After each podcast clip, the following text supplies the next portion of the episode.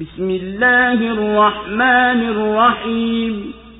والسماء والطارق وما أدراك ما الطارق.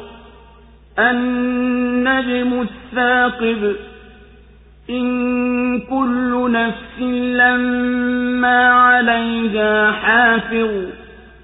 فلينظر الإنسان مما خلق خلق من ماء دافق يخرج من بين الصلب والترائب إنه على رجعه لقادر يوم تبلى السرائر. فما له من قوة ولا ناصر والسماء ذات الرجع والأرض ذات الصدع إنه لقول فصل وما هو بالهزل إنهم يكيدون كيدا وأكيد كيدا فمهل الكافرين أمهلهم رويدا kwa jina la mwenyezi mungu mwingi wa rehema mwenye kurehemu na apa kwa mbingu na kinachokuja usiku na nini kitakachokujuhulisha ni nini kicho kinachokuja usiku ni nyota yenye mwanga mkali hapana nafsi ila inayomwangalizi hebu na ajitizame mwanadamu ameumbwa kwa kitu gani? Ameumbwa kwa maji yatokayo kwa kuchupa yatokayo baina ya mifupa ya mgongo na mbavu. Hakika yeye ana uweza wa kumrudisha. Siku zitakapodhihirishwa siri basi hatakuwa na nguvu wala msaidizi. Na hapa kwa mbingu yenye marejeo na kwa ardhi inayopasuka hakika hii ni kauli ya kupambanua wala si mzaha hakika wao wanapanga mpango na mimi napanga mpango. Basi wape muhula makafiri wape muhula polepole. Pole. Allahu akbar,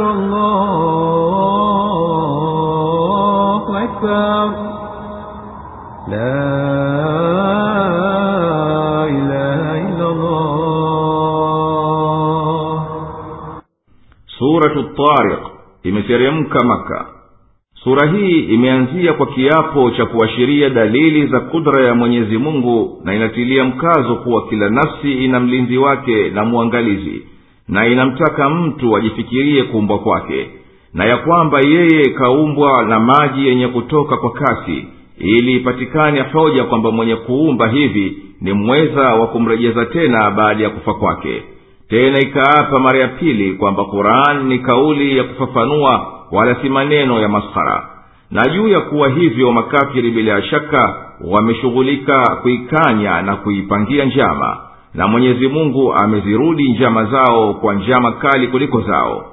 Kisha sura imehitimisha kwa kutaka wapewe muhula makafir na apa kwa mbingu na nyota inayotokeza usiku na kitu gani kitakujuvya ukweli wa nyota hii ni hiyo inayotoa mwanga wake katika giza. Hapana nafsi ila inayo mlinzi wa kuiangalia na kudhibiti vitendo vyake. Basi nafikiri mtu yeye kaumbwa kutokana na nini? Ameumbwa mtu kutokana na maji yanayotoka kwa nguvu.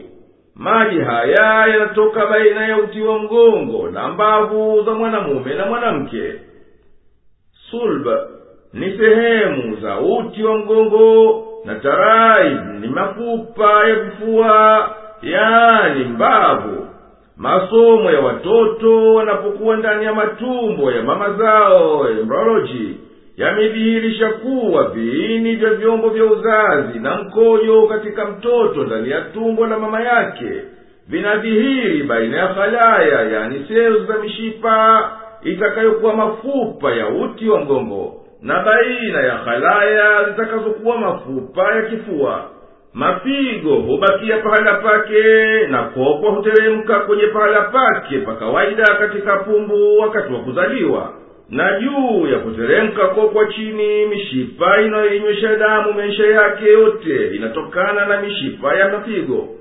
Hali kadhalika mishipa ya navo inayopeleka kuhisi na ikasaidia kuzalisha vitu vya uhai na yaliyohusiana na hayo kama maji yanayotoka kwenye mshipa wa kifua wa kumi unaotokana na ubongo wa uti wa mgongo kwenye kipingili cha kumi na kumi na moja. Yaliyo wazi kutokana na hayo ni kwamba vyombo vya uzazi na vinavyolisha vyombo hivyo na vyombo vya damu vipo katika kiwiliwili baina ya uti wa mgongo na mbavu hakika mwenyezi mungu aliyemuumba hivi hapo mwanzo bila shaka ni muweza wa kumuumba tena baada ya kufa kwake. Siku dhamiri zitakapofanyiwa mtihani na zitengwe mbalimbali baina ziliyokuwa nzuri na ziliyokuwa mbovu basi hapana mtu wakati huo atakayekuwa na nguvu ya kujikinga nafsi yake wala hatakuwa na msaidizi wa kumnusuru na hapa kwa mbingu yenye mvua inayorejea na kuja mara kwa mara na ardhi inayopasuka kwa kuchipua mimea. Hakika hii kurani ni yenye kupambanua baina ya kweli na uongo wala haina nuksani yoyote ya mchezo au masara hakika hao wanaoikadhibisha kurani wanaipangia njama kutaka kuiharibia njama zenye kufikia ukomo lakini mimi nitawalipa na nitavipambanisha hivyo vitimbi vyao kwa vitimbi madhubuti ambavyo hawataweza kujikinga navyo. Basi wangojee hao makafiri wape muhula wa karibu mpaka nikuamrishe amri gani kali ya kuwatendea